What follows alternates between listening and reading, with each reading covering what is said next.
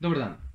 Zdaj, verjetno si na video kliknil zaradi tega, ko si videl pač naslov, pa se ti je zdelo, da je mogoče clickbait, pa ne moreš verjeti temu, kar piše. Ampak danes se bomo dejansko pogovarjali o tem, kako lahko s pomočjo določene tehnike, ko jo bomo pol lepo razdelali v nadaljevanju, povečamo mišično moč, oziroma niti ne mišično moč, mišični volumen, ki ga lahko upravimo v neki časovni enoti, za od 200 do 600 odstotkov v šestih tednih, ampak prej, da se pa spustimo sploh v pregled študij, pa kaj so pokazale, moramo si pa pogledati čist malo neke fiziologije. Bom sicer probil narediti, da bo čim lažje za razumeti, pa da bo čim bolj kratko in jedrnato, ampak tisti, ko spremljate moj kanal že dlje cajta, veste, da jaz na kratko zelo težko kaj razjasnim. Tako da se že vnaprej opravičujem.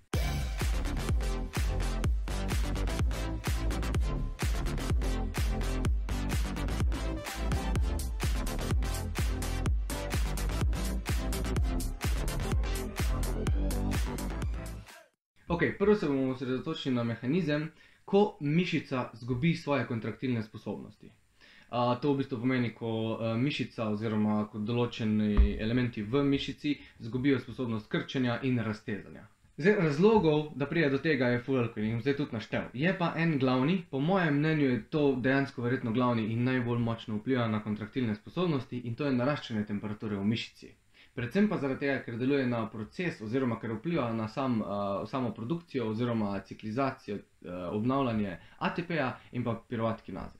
Se pravi, faktori, ki lahko vplivajo še na upad kontraktilnih sposobnosti mišice, poleg temperature so naprimer spanc, hidracija, uh, fokus, vizualizacija, jemanje prehranskih dodatkov, jemanje določenih substanc, ko se jih da v podkožje ali pa v žilo, stres, nasploh kak imamo kalorijski vnos, zdaj smo v deficitu, bojo verjetno kontraktilne sposobnosti prej padle, a smo v suficitu ali smo v maintenancu. Teda, to v bistvu vse vpliva, stava po mojem mnenju dva najbolj glavna, to sta pa temperatura v mišici oziroma predvsem temperatura jedra telesa in pa spanc. Ok, zdaj pa pogledamo te mehanizme, o katerih bomo danes govorili, ki so že dost let, mislim, da vsaj 20 plus let, že dobro poznani v literaturi in tudi dokumentirani. Zdaj, tole niso neke hipoteze, to so dejansko procesi in mehanizmi, ki se dogajajo. Tu je takoj potrebno omeniti homeostazo oziroma homeostatske procese v telesu. Predvsem je za današnji video v bistvu pomembna uh, homeostaza iz vidika toplote. Zdaj naše telo sicer prilagaja toploto, glede na to, ali se mi hladimo ali se pregrevamo, ampak je pregrevanje veliko bolj uh, pomembno iz vidika pač našega telesa oziroma uravnavanja homeostatskih procesov, zaradi tega, ker če naše telo oziroma naša temperatura jedra prije do določene temperature, ki je previsoka za to, kar naše telo v bistvu hoče, se lahko zgodi odmeranje določenih navrodov centralnega živčnega sistema, ki jih pa pol telo ne more povrniti oziroma jih ne zna zregenerirati. Zaradi tega naraščanje toplote, naraščanje temperature jedra telo veliko bolj uh, natančno nadzira, kot pa sam upad, se pravi podhladitev. A ja, kaj je homeostatski proces? Homeostatski proces je samo to, da pač, naprimer, ko se mi segrejamo, reče telo, aha, ok, mi smo zdaj pretopli, moramo spustiti temperaturo. Ali pa obratno, ko nas zebe, se začnemo tresti, zaradi tega, da se grejemo našo, da dvignemo našo temperaturo jedra. Isto so drugi homeostatski procesi. Ko nekaj pojemo, se nam dvigne cuker v telesu in homeostatski proces, oziroma nepovratna zanka, naredi izpust inzulina v telo, inzulin pa poskrbi, da pol cuker pade. Se pravi, to je homeostaza. Da uravnaš neke procese, da so skozi v neki liniji, da ne nihajo preveč levo pa desno, oziroma gr pa dol. Ok, zdaj to pomeni, da se verjetno, oziroma skoraj ziher, homeostatski procesi tičejo vseh stvari v našem telesu. In ena izmed stvari, ko se jih homeostatski procesi tičejo, so tudi encimi. Encimi so v bistvu proteini oziroma beljakovine, ki pa so kar fejst občutljivi na toploto. Kaj to pomeni, da so občutljivi na toploto? To pomeni, da se dejansko njihova struktura v različnih okoljih, pač v različnih eh, okoljih, ko je različna temperatura, spremenja. Ker njihova struktura je pač v bistvu tridimenzionalna. Proteini so tridimenzionalni. In zdaj pač, ko jih segreješ oziroma ko jih sladiš, se njihova struktura spremeni. In pa pač dobimo različne encime oziroma različno delovanje encimov v različnem okolju. Vsi vemo, da takrat, ko se nam dogaja podhladitev oziroma ko nas začne zepst, Takrat se zgodi vazokonstrikcija. To pomeni, da se žile v periferiji, se pravi v rokah, oziroma tiste žile, ko so bolj oddaljene od našega jedra, se pokrčijo, zaradi tega, da se prepreči izguba toplote skozi žilni sistem, pa skozi kri, in se temperatura, oziroma in se kri bolj zadržuje okoli jedra, zaradi tega, da lahko jedro drži neko določeno temperaturo, ki je pač telo ocenilo, da je še varna za nas. Zdaj pa logično, da če smo v nekem toplem okolju, se bojo pa žile v periferiji, se pravi žile, ki so bolj oddaljene od jedra, razširile, zaradi tega, da bo krila bolj krožila in bo povečalo izpad toplote, kar pomeni, da se bo telo lahko hladilo. Ziher ste pa tudi čuli, vsaj večina izmed vas, da takrat, ko te zebe, si moraš čim prej zadekati eh, dlani, stopala ali pa glavo, oziroma takrat, ko ti je vroče, si lahko cel pokrit, pa če daš roke pa noge ven, pa glavo, se boš prej sladil, oziroma ti ne bo tek vroče. No in to, da je pa taka razlika v tem, da smo mi pokriti celi, ali pa če pustimo roke pa noge zuna, so pa v bistvu krivi naši rešitelji v tem primeru, ko gledamo iz vidika, iz vidika volumna. In to so, v, litel, v literaturi imajo sicer kratico AVA, oziroma AVAs, po slovensko jim pa rečemo arterijsko-venske astomoze. Kar dejansko čist po domače pomeni povezave direktno med arterijami in venami. V glavnem te težilne povezave se v največji meri skrivajo na telesu, na rokah, na nogah in pa na obrazu. In zato so to tudi površine, kjer lahko najhitreje reguliramo temperaturo našega jedra.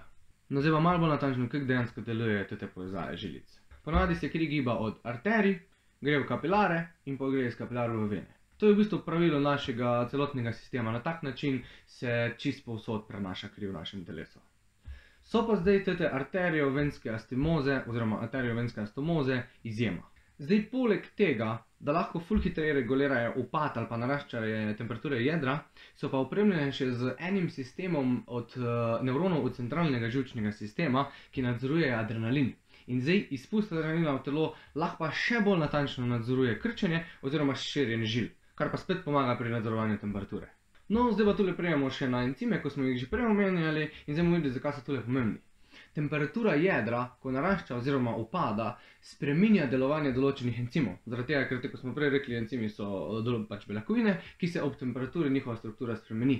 In eden izmed teh pomembnih encimov, ki sodeluje pri krčenju oziroma raztezanju naših uh, mišic, je pirovat kinaza. No, in zdaj te študije, ko si jih bomo pogledali, so pokazale, da če imamo mi možnost uravnavanja temperature jedra, bomo lahko v, uh, med treningom oziroma med kakršnim koli pač fizičnim naporom velik dlje oziroma velik višji volumen držali v isti, isti časovni enoti, ko pa en ko dela isto stvar, pa je isto pripravljen, pa njegov sistem deluje isto, sam da temperature jedra ne more tek natančno regulirati oziroma da mu pač bolj niha. No, zdaj da končno podprem svojo trditev, ki sem jo navedel v naslovu in sicer, da lahko povečamo mišični volumen od 200 do 600 odstotkov.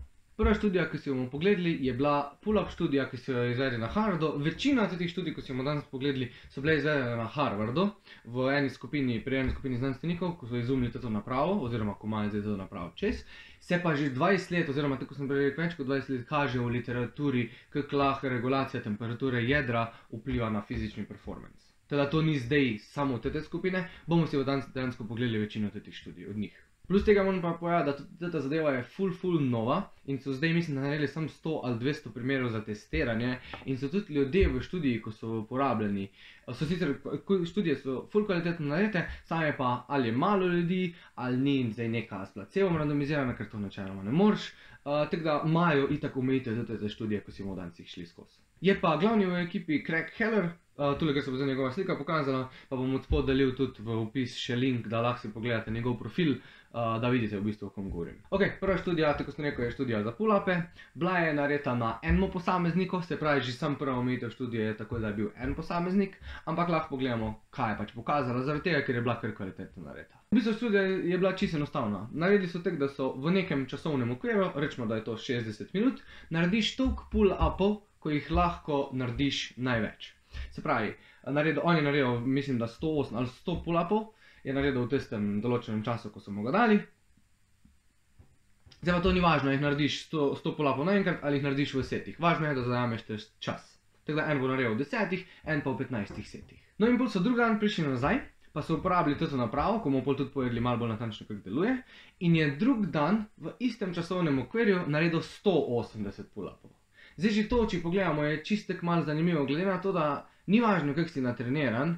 Vseeno boš drug dan, če ne boš čutil muskel fibra v dolnih stotih pulapov, ko si jih naredil, bojo pa mišice malo izgubile performance, že sam zaradi izvedika aktivacije, česar koli. Ampak 180, to je skoraj dvakratno povečanje volumna, se pravi skoraj 200% v enem dnevu. No in pol so zdaj imeli nek baseline, kaj se lahko dogaja, in on je pol dva ali trikrat na teden, se mi zdi, da je on vzel tudi časovni okvir, pa je naredil pull-upov toliko, jih je mogel. In so mu po vsakem setu, so mu dali roke v to napravo, ko bom zdaj tole gradil sliko, če vam najde, kako izgleda, daš roke net in počakaš 30 sekund do 2 minuti, ona ti shladi roke, oziroma, tako smo prej rekli, shladi temperaturo jedra, zaradi tega, ker je tu direktno vpliv na temperaturo jedra, in pol pač gre on naprej delati. In on je to delal pol 6 tednov, 2 ali pa 3 krat na teden. Zdaj pa, kaj se je zgodilo na koncu šestih tednov. Jaz sem šel v študijo, pa vlog sem šel brati, uh, sem šel poslušati, pa Craig Hellera sem šel poslušati še posebej, zaradi tega, ker mi je bil tek rezultat pač tek neverjeten. Iz 100 pull-upov v eni časovni enoti je v šestih tednih izvajanja pull-upov s pomočjo te naprave šel na 616 pull-upov v isti časovni enoti. Uh, Povedati moramo, da je bil človek treniran, ker je bil, mislim, da je bil running back ali kako, ne, running back, mislim, da je bil ali tight end od ene ameriške ekipe, se pravi, je bil ameriški futbaler, treniran v procesu moči. Teda že taka visoka adaptacija je čudna. Zdaj pa, da ti povečaš v šestih tednih volumen za 600%, je pa še toliko bolj noro. Pa spet, študija ima omejitve, teda to je potrebno imeti v mislih. No in to so pol ponovili, naprimer, tudi za bench press, se pravi, potiski s prsi.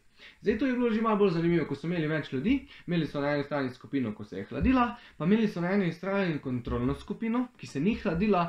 Edino, kar je bilo pri kontrolni skupini, je bilo to, da so bili, uh, niso bili zdaj profesionalci v powerliftingu, ampak so bili eni, ko se ukvarjajo bolj z bodybuilding uh, stilom treninga in so uporabljali en testosteron, ko zdaj ne vem, kako točno se mu reče, ko se pač uporablja prav, kakor sem jaz prebral, imajo tisti, ko bench pressa, imajo radi testosteron. Če bom najdel, bom tule gre delil zraven ime da bo lahko vsak šel pogledat. V glavnem, se pravi, kontrolna skupina je bila skupina na steroidih, skupina, kjer so delali, je bila pa skupina, ki so pač hladili. Pa isto so bili športniki. Prvo, kar se je pokazalo, se je pokazalo, da se je v skupini za steroidi, se pravi v kontrolni skupini, se je povprečni volumen na teden povečal za približno 1,5%, kar je v bistvu dokaj velik. Študija je trajala 7 tednov.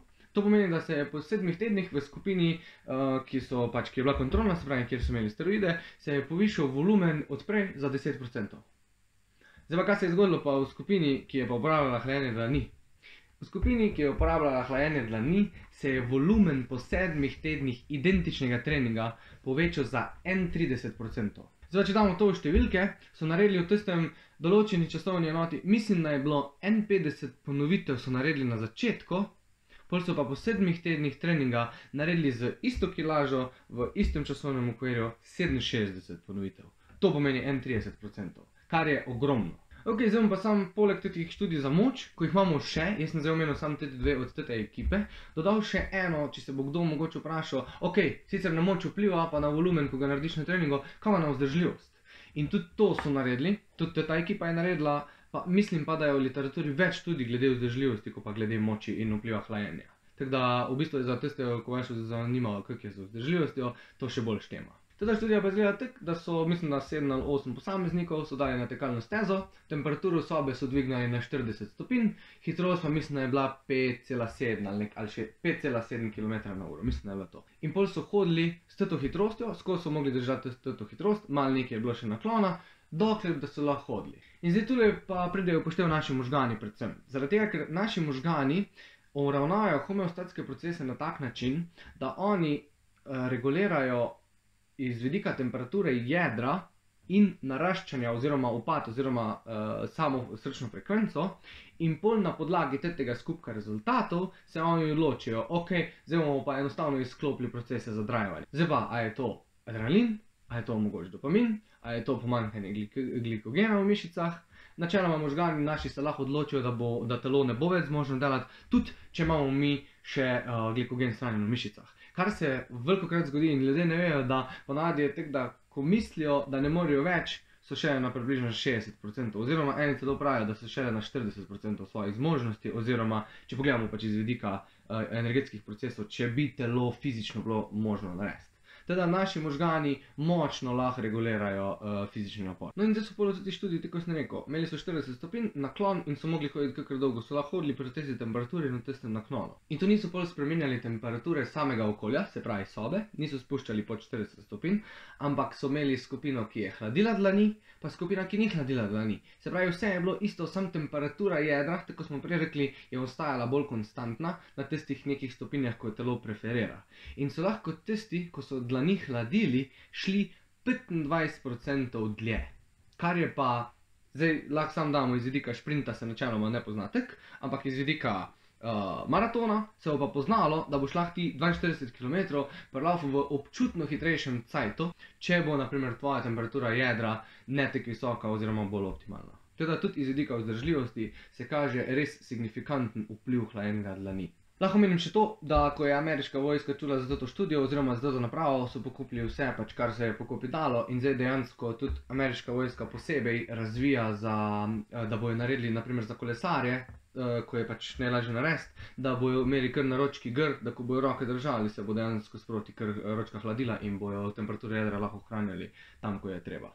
Tako da o tem bomo še veliko poslušali. Zdaj, tako sem prej rekel, pač študija je še full velik, čisto vse bom linkal v Patreon skupino, mislim, da jih je še 14, ampak tule moram zaključiti vlog sam s tem, da pač razložim, kakšna naprava deluje. Zdaj, čisto na zadnjih številkah ne morem govoriti, ker se ne spomnim na pamet, lahko si gre vsak pogledat na njihovo stran, bom tudi linkal od spodaj v opis, ampak naprava dejansko deluje na tak način, tule gre bo slika se pokazala, da ko imaš ti konec seta, daš roke noter in pol ti spodnji del dlani, Uh, od spod kroži voda, noter po rokavici in pol ti ta spodnji del dlani hladi.